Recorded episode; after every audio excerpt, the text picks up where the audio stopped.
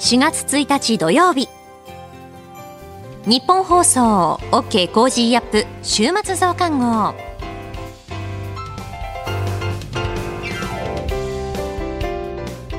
ニッポン放送アナウンサーの新行市佳です。 OK! Cozy up! 週末増刊号。今週の放送でセレクトした聞きどころ今後のニュースの予定を紹介していくプログラムです。番組の後半は Cozy up コメンテーターがゲストと対談するコーナー。今月はジャーナリストの佐々木俊尚さんと評論家の金美齢さんです。さらにアレス投資顧問株式会社の阿部隆さんに注目の銘柄について解説していただきます。今週もお付き合いください。それでは今週取り上げたニュース振り返っていきましょう。中国とホンジュラスが国交を樹立。2月の全国消費者物価指数前年同月比3.1%上昇。台湾の馬英九前総統中国を訪問。民主主義サミットが開幕。アメリカ6.9億ドル拠出を表明。台湾の蔡英文総統がニューヨークに到着。統一地方選41の道府県議選と17の政令市議選が告示。顧客カルテル市場最高額3電力に課徴金命令1010億円。こういったニュースを取り上げました。さて、今週の聞きどころですが、3月29日水曜日、安全保障アナリストの日谷直明さんに解説していただいた、ロシアが日本海で対艦巡航ミサイルの発射演習実施と発表というニュース。実際に使用されているドローンの性能や部品について、そして最新軍事ドローン事業について伺いました。今週のプレイバック。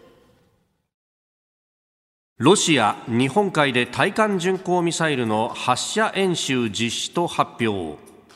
ロシア国防省は日本海に面した極東ウラジオストク沖で太平洋艦隊の2隻の艦艇が対艦巡航ミサイルモスキートの発射演習を行ったと28日発表し映像も公開しました。2発の巡航ミサイルを発射しおよそ100キロ離れた敵艦を想定した目標に命中させたとしております。通常の訓練の一環だというふうにロシアは発表しているようですけれども、これ、ウクライナで、えー、侵略をやっていて、これが泥沼化しているとも言われてますけれども、はい、こんな暇あるんですかね？まあ、あれですよね。まあ、一類に牽制球って感じですよね。一類に牽制。ね、ロシアからするとやっぱり日本っていうのが後ろにいるっていうのは、はい、日本からするとそんなことないと思うんですけど、ロシアからすると、やっぱり非常に嫌というか、自分たちをね、昔攻めてきた記憶があるんで。はい。やっぱり、こう、ヨーロッパ正面でやってる最中には、こう、俺たちだったらここ攻めるよなっていうふうにロシアはそうなんですよ。だからちゃんと一塁見てるぞっていうふうに、まあね、岸田総理が言い換えましたし。ああ、ウクライナに。ウクライナに。だからそれに対する、まあ、牽制球というか。うん。このロシアのこう戦況であるとか、あるいはそのドローン等々の兵器の使い方っていうのは、平野さん、どうご覧になってますか？そうですね。ロシア側だけですか？あロシア側あるいは、まあ、両方見てると、まあ、デジタル、戦争がやっぱり、まあ、いろんな見方があって、僕はそれ否定しないですけれども、ええ、第一次大戦みたいだとか言う人がいるんですけれども。塹壕戦とかね。塹壕戦とかね。でも、うん、第一次大戦ってこんな皆さんのスマートフォンで見れましたか？とか、大砲が数分で当てられましたか？とか、ドローンがこんなブンブン飛んでましたか？っていう、つまりその見えない部分を見てみると、すごいデジタル化してるんですよね。で、グローバルにみんなが参加してしまっている戦争になっているっていう。へえ、そうですよね。ねまあ、かなりの部分がこう可視化されてる部分があります、ね、そうなんですよね。だからロシア軍なんかもうやっぱりドローンを使わないと戦争ができない。はい、ウクライナもドローンがないと戦争はできないということを普通に公然と言ってると、やっぱり戦争でなくてはならないシステムにドローンが組み込まれている感じがしますよね。うん。ロシア、はい、その一頃ニュースで言われたのは、イラン製のドローンが相当入ってるって話がありましたけど、はい、この辺どうなん今も入ってますね。で、ロシア国内に工場を作るという話もあります。イランがですか？はい。へえ。面白くて、イランのあのドローンって、中央アジアの、あの、ちょっと、何スタンかちょっと忘れてしまったんですけど、国に秘密工場があるとかですね。はい、あ、そうなんですか？だから面白くて、去年飛んできたイラン製のドローンをこう、ウクライナの人がよくこう解体してですね、鉄案外を。はい。こっから部品が来てるやめろって言ったりするんですけども、一昨年の、去年出たやつは一昨年のアメリカ製の部品がほとんど入ってたんですよ。あ、一昨年のアメリカ製の部品アメリカ製の部品。日本製の部品も入ってたんですよ。へえ。え、イランって、アメリカから制裁受けてますよね？受けてますよね。でも民生品なんで、はいね、とか、第三国で工場を作って、はいで普通に半導体とか日本の某会社のバッテリーを買いますとかしても、わかんないわけですよね。うーん。ほとんど民生品でできてるっていう。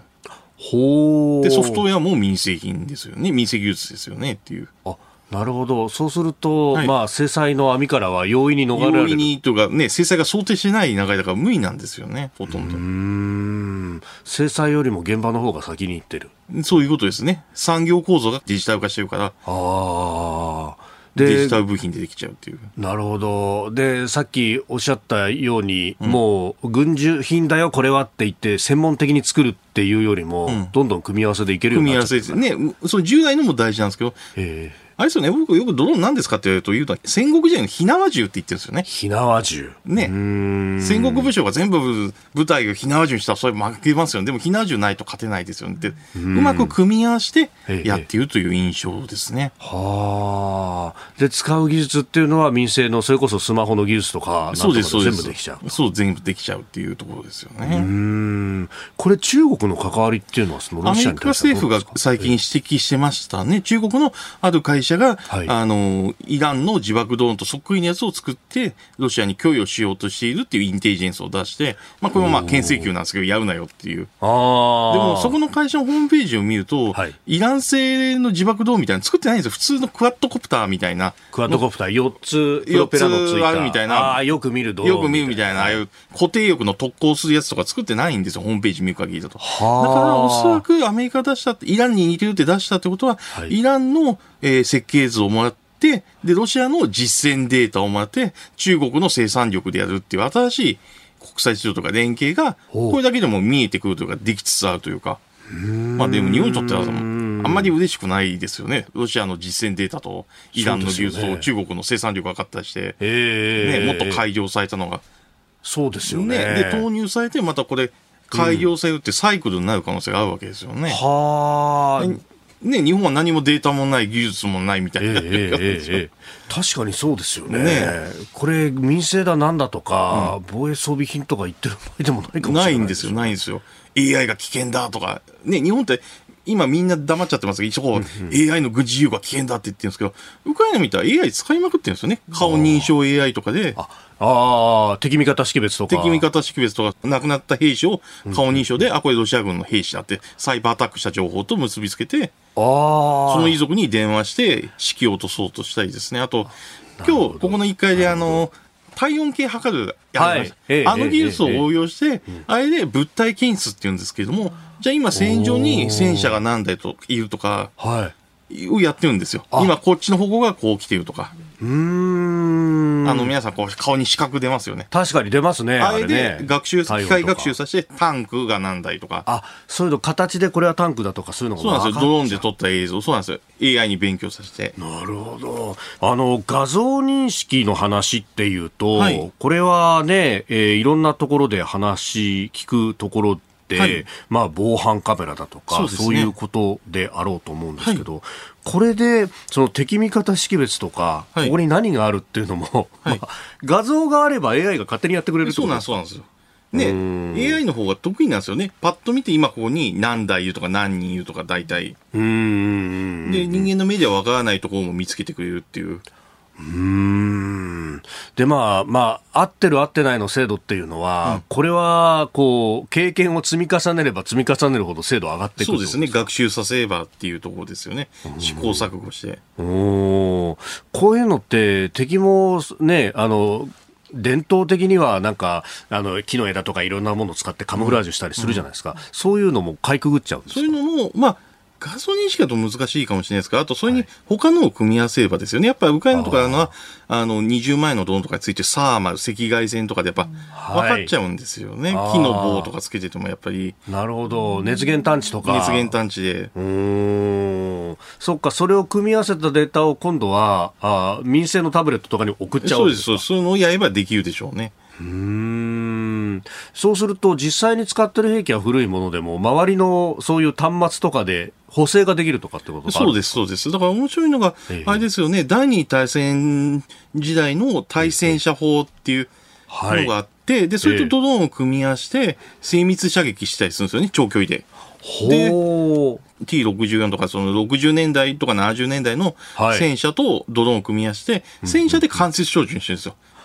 戦車で丘の向こうをドローンで上から見て狙い撃ちするみたいな。あなるほど。まあ、座標さえ分かれば、ある程度のところまでの精度で、せ六 その、冷戦時代の戦車であっても。命中ができるとそうなんですよ。で、うね、だからもともとこう、敵が来る前に練習して、あ、ここに大体落ちになってセットしとくとか、撃って、で、最近の結構軍用ドーム民生、さっき言った、あの、アプリとかでも、はい砲撃を補正していくのなんですよ。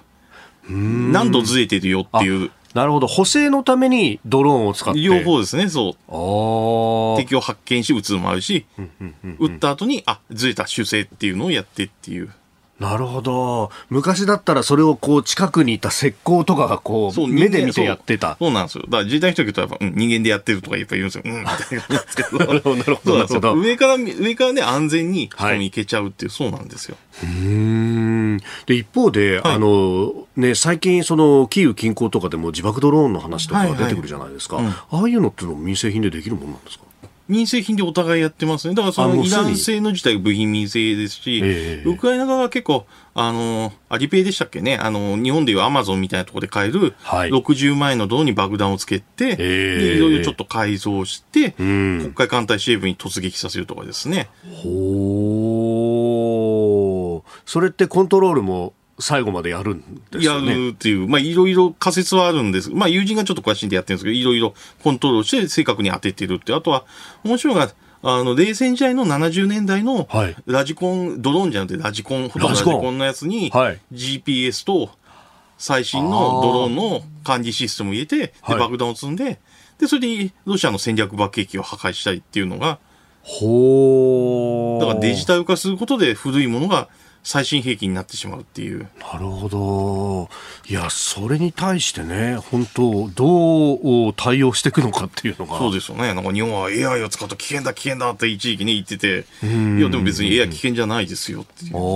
ねそれあのねドローンも電波で動いてるじゃないですか、はいまあ後ほどちょっと話出てくるかもしれないですけど、こうジャミングみたいなもので、はいあの防ぐみたいなことっていうのは可能なんですか？可能ですね。ただ可能かっていうと、だからそれあれですよね。対空砲で飛行機が落とせますかって言ったら落とせるけど、それは完璧ね。例えばその、やっぱ AI で自律兵器が増えてるんで、自律兵器。電子戦をやってもうんからアメリカは最近、あの、誰かが指摘しててなるほどなと思ったんですが、やっぱり、むしろ電子戦をすると、はいあそこに電波があるって言って突っ込むドローンがあるんで、はあとはこう受信してて、で、よくこれ、日本の兵器オタクの人とか分かってないんですけれども、24時間ずっと電子戦兵器ってスイッチやるわけじゃないんですよ。あ使ってる人が寝たりとか整備したりとか、あと移動するときとか、で、ウクライナ側とかロシア側もやってても、相手がスイッチオフにした瞬間に、遠くでドローンで見てて、ああ、なんかアンテナ立たんだなってところで、こう、ドローンがウィーンって飛んできて、落とすとか、あとロシア側が自分たちのドローンを飛ばすために電子戦のスイッチをオフにしたら、そこに爆弾を積んだドローンがやってきて、電子戦装置を破壊してしまうっていう。なるほど電波オフにした瞬間にそこが分かっちゃう分かっちゃうっていう。ね、だって、うん受信してたら分かるじゃないですか。確かにそうですねね。続いてここだけニューススクープアップですこの時間最後のニュースをスクープアップ左直明さんに聞く最新軍事ドローン事情ロシアとウクライナの戦争で注目を浴びている軍事用ドローンですが、ストックホルム国際平和研究所によりますと、中国は過去10年間で282機の軍用ドローンを17カ国に納入し、世界トップの販売国になっていると指摘されております。一方、アメリカはドローン部隊創設の話題が出てくるなど、まあ、今後の展開どうなるのか、ドローンを専門的に研究する日谷さんに、現代のハイブリッド戦最新ドローン事情を伺ってまいります。えーまあ、格論ということで先ほどは電波のね、はい。えー話が、まあ、ありました、まあ、あれも結局法律に、まあ、官僚の皆さんは従う部分はあるんでしょうか？そうらなんですよね。だから官僚の人を責めちゃいけなくて、その人も仕方なくて、というのは、やっぱり中国とかそういう周波数帯を用みんな用意してきたわけですよね。そのために。ね、新しい産業というか、はい。デジタル産業のためにって、だそこをやってこなかったツケが、ね、官僚に回されてるだけで、はい。だから官僚に責任取らなくていいよっていうふうに政治がリーダーシップを持ってやっていくってことが大事なんだろうなって思いますうね先ほどちょっと申し忘れたんですけど、やっぱり、はい。で、その結果何が起きてるかっていうと、やっぱり4キロ飛ぶドローンが1キロとか数百にまで性能が低下してるわけですよね。あ本来だったらそのぐらい飛ばす技術はあるあるんですよ。で、下手したら100キロ飛ばすこともできるんですよ。100ワットでビーって電波送ってですね、パラボアンテナで。ああ、なるほど。でもそれ日本でやると電波法に引っかかるんで。許可 が必要っていう。ねじゃあ、それ日本のドローン、それ売れないですよね。ラジオで言うと、なんか AM の2チャンネルしか映りませんみたいな。ああ、確かにそうで、近く、デパートの近く行かないと聞こえないです、みたいな。うん、それじゃなかなか、これそ、そんなね、世界の人買わないですよね。うん。で、しかもそれ作れるスペックは我々持ってるのにね。持ってるわけですよね。今、下請けになってるわけですからね、世界中の。なるほど。だって皆さん、だってロシア軍もイスラエル製のも、ウクライナ製のドローンも、パナソニックのタブブックでコントロールしてるんですよね、やっぱり見てると。パナソニックのタブレットを使ってるんですよね、やっぱり。そうなんですね。うん。もともとあるものを組み合わせることでそうなんそうなんですよ。一番多分信頼性が高いからっていうことで、日本製品をいっぱい使ってるんですけど、なるほど。まあでも日本は下請けなんて儲からないっていう。まあそうですよね。そうですよね。本来であれば、本来であれば。もっともっとね。やれたはずなのに。ねそうなんですよ。システムで儲かったはずなのにっていう。うん。まあ確かにこうね、あの、軍用ものっていうと、はい、まあその専門に作るというイメージがあったけど、そうじゃないんだという、ね、そうじゃないんだっていう、また元に戻ってきてるんだと。うん。もちろんね、完全に民生と軍事がパイティというか対等になったわけじゃないんですけれども、はい、やっぱそういうふうになって、あ、近代でこうやって終わっていくんですねっていう感じが。うん、で、それって、そのウクライナの、例えばね、その戦場において、もうやむにやまれずやっているというところはあるかもしれないんですけど、ど、どうなんですか、諸外国の,、まあ、あの正式軍隊みたいなもの、うん、まあ、中国軍だったり、アメリカ軍だったりとかでも、まあ、そういうこう民生品を組み合わせてみたいなやっぱりすごい意識されてますよね、してますよね、やっぱり。中国なんかのやっぱり、例えば習近平が小型ドローンというのは次の戦争の鍵だみたいなことを言ったりですね、えー、他の中国軍の軍人がやっぱりうちの国はドローン産業があるから、これ軍事利用できるから、うちの国の強みなんだって、実際めちゃめちゃ民生ドローン中国軍使ってますからね、フルスペックで。日本の自衛隊みたいに1キロしか飛ばないみたいなのやってないですからね。防災用だからこれでいいんだって自衛隊は言うんですけど、はいうん、戦争で使う気ないんですねっていう感想しかないんですけれども。で、例えばそれ我々今日常的に受けてるわけですよね。公表されてるだけでも、毎日のように、まあ、台湾なんか毎日来てますけど、無人機が尖閣諸島に来てるわけですよね。はい、で、あれがちょっと正確なデータを忘れましたけど、国防総省がですね、はい、データ出してて、F10、ね、うん、ディーパーっていうあの、よく、シンゴジアでゴジアに攻撃したやつありますよね。あれが大体1時間あたり8万円。8時間あたり8万円。8万円。だ中国のドローンも大体同じ大きさなんで、まあ8万円、もっと安いかもしれないですけれども。で、F15 が自衛隊が大体2機出してるんですけれども、はい、1機あたり300万円1時間かかるんですね。おじゃあ8万円に対して600万円で迎撃するんですかっていう。うこれはもうすべてですよね。ある意味、向こうはそう安く人間の非兵術で、はい、こっちはね、整備兵も、パイロットの人も整備官もね、整備、兵隊さんもね、みんな使えて。高い国燃料使って。ね。で、機体はどんどん摩耗していくっていう。だからまあ他の国も、だいぶ皆さんやっぱりドローン前提ですよね。米軍なんかもドローン部隊を作ったりですね。あちょっと前まではあのグローバルホークっていうね、その監視用みたいなすごい高いやつだったのが、はい、中東の艦隊にドローンとあの軍艦を組み合わせた部隊を、水上ドローンとか、そうだと思う。そういう、こう、もうすでに組み合わせで作戦行動に。作戦行動やっちゃって、実運用やっちゃってるっていう。はあ。えー、そうすると空母から、例えば、その無人機が発艦していくみたいなイメージですか？そうですね。いや、そうですね。あとはその水上ドローンですよね。無人艦。ああ、なるほど、なるほど。とか、普通の軍艦の甲板から飛んでいくって、どんどんああ、別にそうですよね。ねそんな長い滑走路必要ないですよね。ないですからね。普通に飛ばしたりっていう。それを各国やってますね。今日なんかシンガポール海軍もそういうのやるって言ってました。水中。だから各国見てるとやっぱり軍艦がいて水中ドローンと航空ドローンと、まあ自爆ドローンとか、まあ無人兵器を前に出すっていう。うで、航空機もそうで、有人機の前に無人機がいて、で、先ほどは無人機から無人機を出すっていう。無人機から無人機を出すが、だから戦闘機が大きい無人機を操って、はいはい、その間、孫ドローンみたいな感じで、自爆ドローンを発射させるとかですね。結構多いんですさっき、さっき言ったディーパーからスイッチブレードって小さい自爆ドローン発射する実験をやったですね。だから有人機がいて、大きい無人機がいて、小さい無人がいっぱいいるみたいな。っていうとこも、やっぱ、まあ、てか普通に人間を前に出す方がおかしいですよね。ああ、人間はどんどん後ろに後ろに下がってて、で、責任は取るっていう。うん。責任取る人がいないとね、まずいですからね、なんかあった時に。うん。で、最終的なコントロールは後ろにいる人後ろにいる間がやる人がやるっていう感じですけども、やっぱり人間の関与でどんどん減ってますよね。例えば昔は、あの、人間が in the loop って言ってたんですよ。意思決定の中にいるっていう。で、最近これはい on the loop でいいらしい。 On the loop。On the loop でいいんだって議論が出て、ルあーープの、ループの上からこう眺めてるみたいな。で、目的だけを与えて、あと。は自律的にやらせると。自律的にやって、待てってするっていう。ああ、待てとか、ゴーとか、ストップとかを。やるっていう。でもまあ基本的に GO も自動にどんどんなっていくって感じですよね。いいんじゃないんで、オンなんで。ああ、そうか。全体のゴーはするけど、末端のゴーは自律的にやってくれる。そうですね、そうですね。ほう。じゃあそこに取り残されて前線に出るっていうのは、すごく人間のリスクが大きくなってる。大きいですね。だからアメリカなんかは無人兵器を使わない方が非人道的だって論文が出てて、だってロボットと人間で、ロボットが人間と近いことが少なくともできるんだったら、人間を出す方が、その危険な任務に人間を出す方が非人道的だし、私が付け加えるのは、じゃあロボットに対して人間を、例えば、人民海軍で今ロボットワンちゃんとかにて上に鉄砲を乗せて、そういう実験なんか映像出ますね。ね、やってますよね。はい。で、話題ええ。の、話題ないんですけど、航空機、空飛ぶドローンにロボットワンちゃんを乗せて、で、ロボはットから脅して、建物の屋上から突入させるみたいな、やって、じゃあ、例えばそれが与那国であるとか石垣とかに、ある日、なんか国籍もつけてないロボットワンちゃんがガシャガシャ上がってきて、ね、どっか持ち込んで離して、あ。うん。じゃあそれ人間に立ち向かわせるんですかっていう、ロボットワンちゃんに職質するんですかっていう。まあでもそれ、尖閣で今起きてるわけですよね。F15 でロボットに対して、これ、私すごい非人道的だと思うんですよね。いやあの人の死なない戦場になるんだってなんか映画の世界みたいですけどもうすでにそれがな現実のものにななっってているいうっていうか、逆に面白くて、向かいの戦場起きてるのは、オペレーターをやってるんですよ。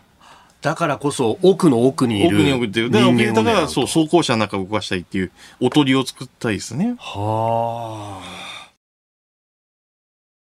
この後はこれからの1週間のニュースの予定と来週のコメンテーターをお伝えします。後半は番組コメンテーターの対談コーナーです。どうぞ最後までお楽しみください。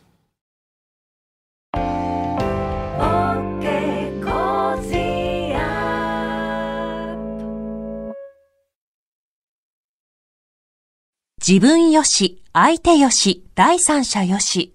この三方よしの考え方は、より良い人生を築くための重要な指針です。モラロジー道徳教育財団は、ビジネスリーダーのための経営誌、月刊三方よし経営を発刊。人づくり、SDGs に取り組む企業の皆さんにおすすめの一冊です。お問い合わせいただいた方全員に、月刊三方よし経営の見本誌、さらに小冊子心に残る話ベストセレクションを漏れなくプレゼントしています。詳しくは日本放送のホームページ内のバナーをクリック。創立96年、道徳で人と社会を幸せに。公益財団法人、モラロジー道徳教育財団。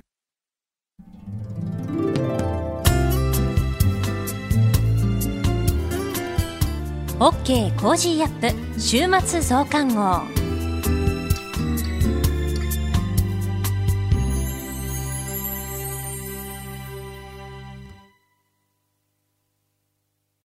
日本放送アナウンサーの新行市佳がお送りしています。OK コージーアップ週末増刊号。えまずはイベントのお知らせです。飯田浩二の OK コージーアップ番組開始5周年を記念して、えついに番組イベントの開催が決定しました。飯田浩司アナウンサー、私、新行コメンテーターの皆さんで、東京国際フォーラムに集結します。飯田浩二の OK コージーアップ初の大規模番組イベント。飯田浩二の OK コージーアップ激論有楽町サミット in 東京国際フォーラムのチケット、ただいま絶賛発売中です。えーもうすでに、あの、ご購入いただいた方もたくさんいらっしゃいます。本当にありがとうございます。えーこのイベントは番組おなじみのコメンテーターの皆さんがおよそ5000人を収容する国際フォーラムホールへの舞台上に一堂に会して、えー国内外の経済から安全保障まで幅広いテーマを取り上げて、激アツな討論を繰り広げる、他ではなかなか見ることができない大規模討論イベントになります。6月25日日曜日、開演は15時。3時です。会場は東京国際フォーラムホール A。最寄り駅は日本放送のある JR 有楽町駅です。出演は飯田浩二アナウンサー、私、新業、須田慎一郎さん、宮崎哲也さん、青山茂春さんの出演も決定しています。で、他にもですね、あの、レギュラーコメンテーターのあの方々も登場いたしますが、えその情報は追ってまたお知らせしたいなと思っております。え、チケットは1枚税込6500円です。チケット先着での販売です。詳しくは、飯田工事の OK 工事アップ激論有楽町サミット in 東京国際フォーラムの公式ホームページをご覧ください。え、番組ホームページにもリンクがありますので、ぜひチェックしてください。え、放送では聞けない論客たちの熱いトークバトル、交互期待です。そして続いては、えー、私、新業が担当する番組のお知らせです。えー、この増刊号が配信される4月1日土曜日夜7時から、新業一華のサウンドコレクションをお届けします。テーマはジャズです。ブルージャイアントという漫画、えー、読んだことありますか？ご存知でしょうか、えー、この作品はですね、主人公の宮本大君が世界一のジャズプレイヤーを目指してテナーサックスに打ち込む、えー、そんな物語です。この作品の作者は石塚真一さん。山岳救助をテーマにした学みんなの山の作者でもあります。えブルージャイアントは2013年に連載が始まった大人気ジャズ漫画ですけれども、え連載開始から10年の時を経て、アニメーション映画化されまして、今年の2月から上映されています。えこの映画に合わせて雑誌で特集も組まれていて、あの雑誌ブルータスでは2023年新しいジャズの入り口という特集が組まれて、あの星野源さんが関東ページでジャズの楽しみ方を語っています。今まさにこうジャズ注目を集めているなと私も実感していますね。で、あの、ブルージャイアント映画を見に行って私本当に感動しまして、映画ではですね、あの主人公の宮本大君が、えー、高校卒業を機に、えー、仙台から東京に上京して、トリオを結成するという、そんな話になっているんですけれども、そのトリオがですね、まあ、最初こうバラバラだった音がどんどんこう成長していっていることがこう聞いていて、わかるんですよね。で、ピアノが上原ひろみさん、テナーサックスは馬場智明さん、ドラム石若俊さんが、えー、担当されてるんですけれども、皆さんそれぞれのキャラクターとして演奏されているんですね。あの、パンフレット読んでみると、テナーサックスのこう馬場さんが上原ひろみさんから、その音は、あの、大君っぽくないよっていうふうにこう、まあ、ダメ出しというか、そういったこともあったそうで、まさに、こう、聞いていて、あの、そのキャラクターの生き様がこう、わかる音になっているんですよね。あの、ソーブルーといって、ブルーノート東京をモデルにしたジャズクラブが出てくるんですけれど、そのソーブルー出演を目指して頑張るトリオ、この3人の姿はですね、あまりこうジャズを普段聴かないという方もグッとくるんじゃないかなと思います。このブルージャイアント入り口にこうジャズについて、えー、たっぷりとお届けしようと思っています、えー、私もですね、ジャズ実は大好きで、あまり放送で話していなかったんですが、あの、小学1年生の頃からエレクトーン、電子オルガンを習っていて、えー、コンクールに出場したりですとか、コンサートやライブ、イベントで演奏したりといった音楽活動を高校2年生までしていました。で、その時にこうジャズを演奏したりとか、ジャズを聴いたり、あの、本当にどっぷりと、あの、ジャズに浸っていて、今も好きでよく、あの、足を運んで、えー、生の演奏を聴いたりとか、CD も聴くんですけど、やっぱりあの頃一生懸命練習していた日々というのが、ブルージャイアントを映画で見た時に思い出されたんですよね。え、メールもいただいています。60歳のトラックドライバーの厚木市にお住まいの方からですね。あの、自分も仮面ライダー創世記からのファンで、しかも20代の時、ボサノバきっかけでスタンゲッツを好きになり、えー、特にモダンジャズにのめり込みました。特撮とジャズの二刀流というタイトルでメールいただいていますね。特に好みはウエストコーストジャズです。えー、実家に眠っているジャズの名盤また聞き直してみようかなともいただきました。本当にありがとうございます。あの、ね、ジャズ大好きという方ももちろんですし、ブルージャイアントをきっかけにジャズに興味を持ち始めたという方、えー、そして普段なかなか聞かないなというあなたにも楽しんでいただけるように悩みながら一曲一曲選びましたので、えー、ぜひひ、あの、お聞きください。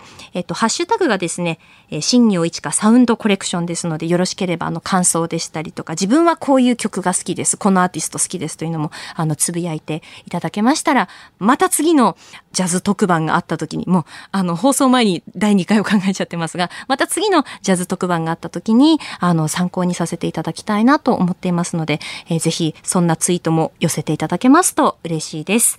えー、今日4月1日土曜日夜7時から新業一華のサウンドコレクション、えー、関東エリアだけではなくてネット局でもオンエアしますので、えー、生放送もしくはラジコで、えー、そして放送後1週間はラジコのタイムフリーで、えー、聞くことができますので、よろしければお楽しみください。続いてはこれからのニュースの予定をお伝えします。4月2日日曜日、陸上自衛隊石垣駐屯地開設に伴う待機授与式開催。4月3日月曜日、3月の日銀短観発表。ロシアが同盟国ベラルーシへの配備を決めた戦術核兵器を運用する要員の訓練を開始。4月4日火曜日、定例閣議。NATO 外相会議開催。G7 貿易相会合オンラインで開催。核兵器のない世界に向けた国際賢人会議開催。4月5日水曜日、参議院憲法審査会開催。2月のアメリカ貿易収支発表。4月6日木曜日、参議院大分補欠選挙告示。ゴルフマスターズトーナメント開催。4月7日金曜日、定例閣議。小池知事定例会見。2月の家計調査発表。2月の景気動向指数速報値発表。2月の毎月勤労統計調査速報値発表。3月のアメリカ雇用統計発表。4月8日土曜日、日銀の黒田総裁が任期満了。続いては来週のコメンテーターのラインナップです。4月3日月曜日、日本経済新聞コメンテーターの秋田博之さん。4月4日火曜日、経済アナリストのジョセフ・クラフトさん。4月5日水曜日、数量政策学者の高橋洋一さん。4月6日木曜日、明治大学教授で経済学者の飯田康之さん。7日金曜日、外交評論家で内閣官房参与の宮家邦彦さんです。コメンテーターの皆さんは6時台からの登場、ニュース解説をしていただきます。この後は Cozy up コメンテーターがゲストと対談するコーナー。ジャーナリストの佐々木俊尚さんと評論家の金美齢さんです。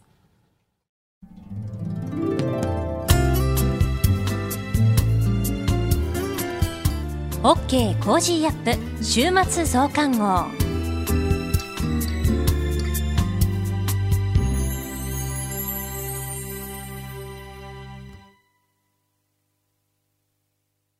道徳って何だろう？思いやりって必要なの？その答えは道徳を考える月刊誌ニューモラルにあります。今や日本人の道徳力は世界からも大注目。さああなたも道徳を学びませんか？お問い合わせいただいた方全員に月刊ニューモラル、さらに小冊子心に残る話ベストセレクションを漏れなくプレゼントしています。月刊ニューモラルは創刊50年。日々の出来事をテーマに人間力が豊かになるエピソードが満載です。詳しくは日本放送ホームページ内のバナーをクリック。道徳で人と社会を幸せに。公益財団法人、モラロジー道徳教育財団。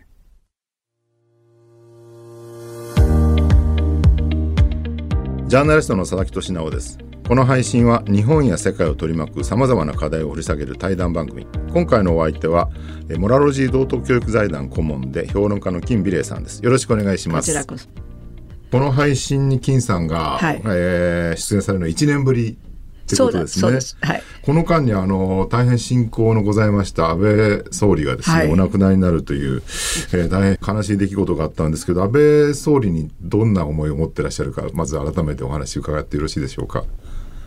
夢には思わない出来事でした。そうですよね。はい。私、ええ、あの安倍さんと付き合い長いんですよ。それで一回だけ冗談に名古屋でかなり近い安倍さんとも近い私とも近い、あの衆議院議員のパーティーで、え、当時総理大臣だった安倍さんが、うん、ビデオレターをよこした。えそしたらそのビデオレターの中でおっしゃったのが、ええうん、今日の講師は、私の恋人、金美玲さんですと。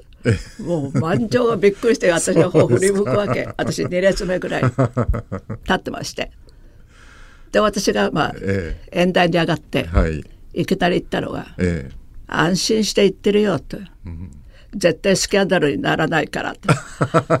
みんなまた爆笑。そうですよね。そういう間柄です。なるほど、はい、すごいなんか今の話聞くととてもフランクでね温かい人だなって感じがするんですけどどんなお人柄でしたか？金さんから見られて。優しすぎる。優しすぎる？優しすぎる。優しい人なの。なる基本は、うんうん、あのご夫婦の関係、えー、昭恵さん一筋やああもうすごい。あれだけど政治家でそうですよね、うん、スキャンダル一つないのよ。そうですよね。冗談には今日の講師は私の恋人と言っても みんな笑うだけでさ、うんうん、本気にはしない、ね、そうなんですよ、うん、だからねそういう意味ではね、えー、昭恵さんは幸せな方ですよ、あんなに素晴らしい方にね、一筋ですから、でもその優しい人がですねあの戦後最長の総理っていう、はい、歴任されたっていうのはもう大変な重圧だったと思うんですけどその辺はどう見てらっしゃいました？私は長い付き合いですからね、えー、第一次安倍政権、第二次安倍政権、はい、当然第三次があると思ってましたけども、第二次安倍政権の誕生の前っていろんな波乱がありましたよね。えー、そうですよね。ね。民主党政権から変わるので、はい、今度自民党総裁になれば、間違いなく総理大臣だっていうので、うんうん、5人候補者が出たじゃん。そうでしたよね。そうですよ。うん、それで誰が見てもね、えー、当時のメディアは石石対決って言ってた。石破と石原。で、ね、誰が見てもね安倍さん第3位、うん、もうまさか復活するとは思ってなかったんですよね。その中叩いてね、えー、逆転勝利するんだから、うん、それ私ずっと目の前で見てました。なるほど。だからもう歴史ですけどね、うん、長い付き合いで第一次安倍政権の頃はまだちょっとこう気負いがあった感じなんですけど、はい、第二次政権になってだいぶこうなんか一皮向けた感じがしましたけどその辺変化ってどう見てらっしゃいました？金さんあのね、ええ、急ぎすぎた第一次政権いろんなことを一斉にやろうとなさった。なるほど。だけど日本の社会ってスローなのよ、え、そうですよね。日本人ってスローなのよ。スローですよね。よく言えばね、まあ、謙虚であったりとか、熟慮の結果と、うん、だけど日本人はねスローだな。誰にかけてはすぐにことを進めるのはあまり好まないですよね。そうですよ、うん、だからね。でその時に安倍さんは自分が今まで考えてきたこのこれもやろう、あれもやりたいこれもやりたいって、だからそれはいきなり総理大臣になってね、上手にできるって方が間違いですよ。そうですよね。まあ、ご病気もありましたしね。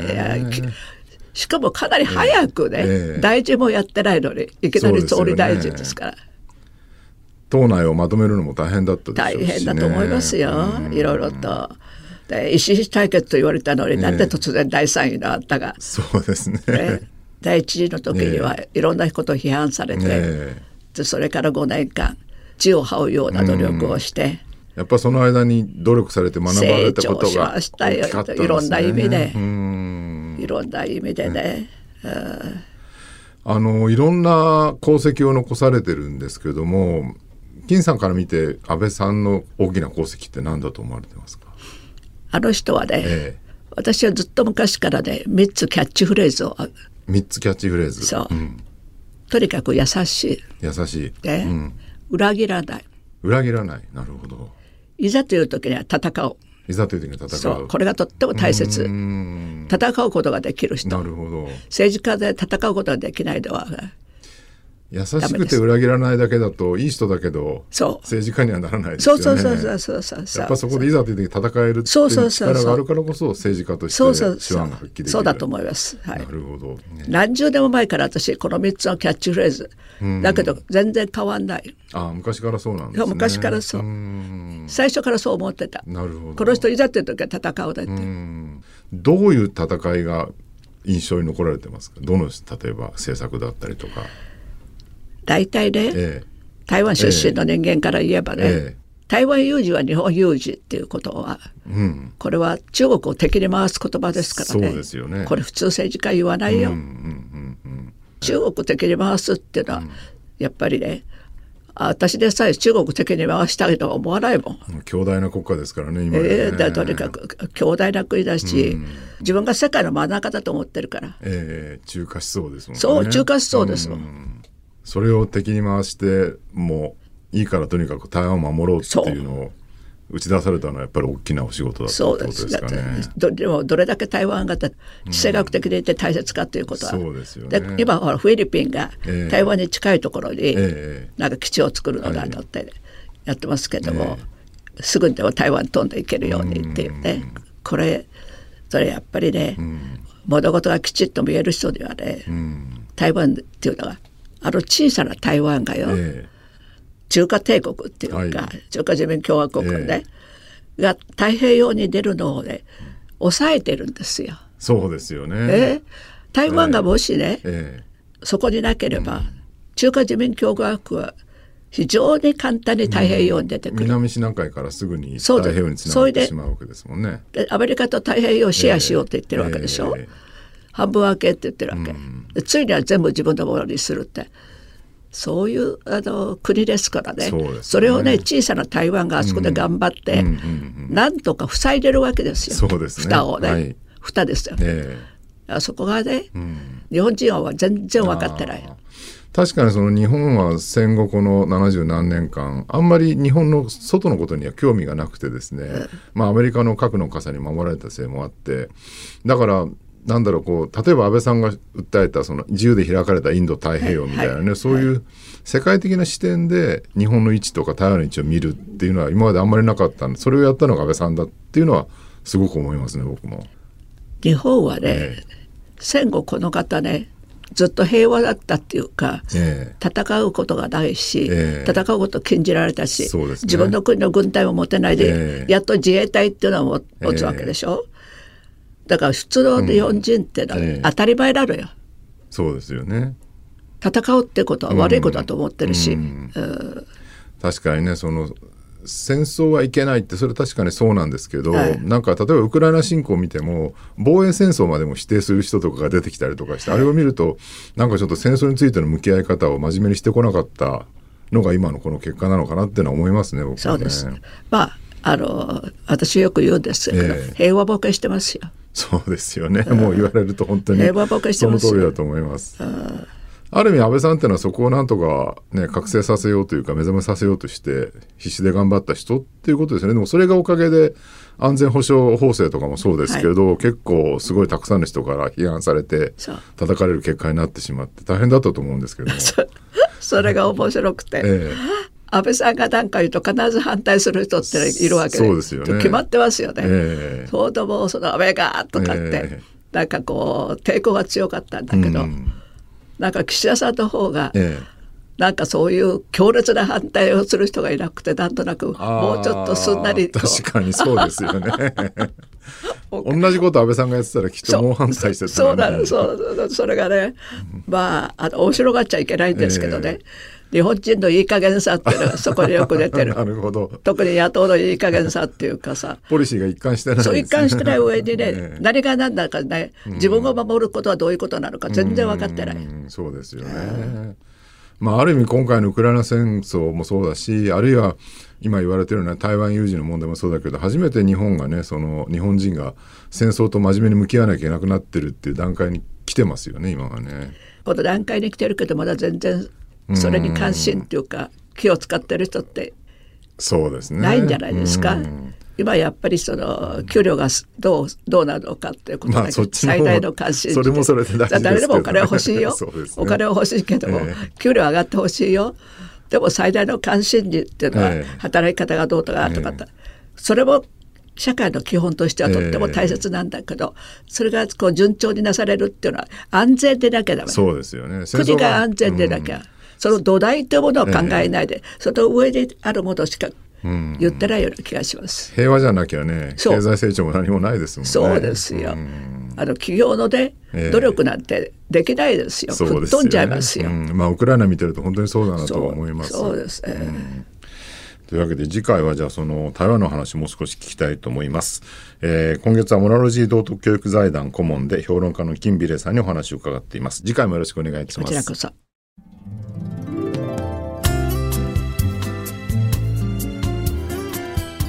OK Cozy up 週末増刊号。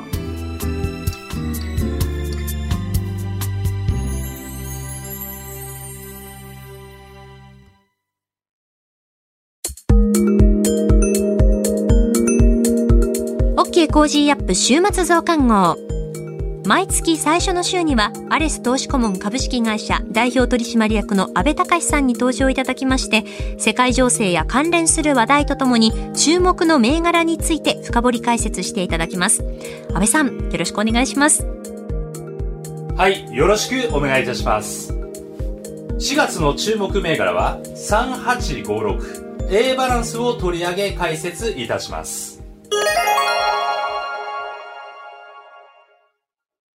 皆様、こんにちは。株式投資で夢と安心、そして楽しさをお届けする、アレス投資顧問代表の安部です。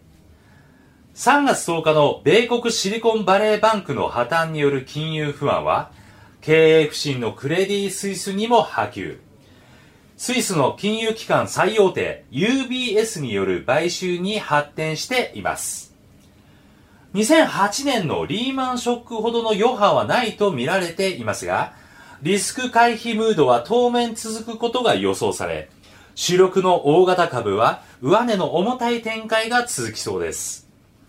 一方、値動きが軽くテーマ性のある中古型株には物色の矛先が向かう可能性もあります。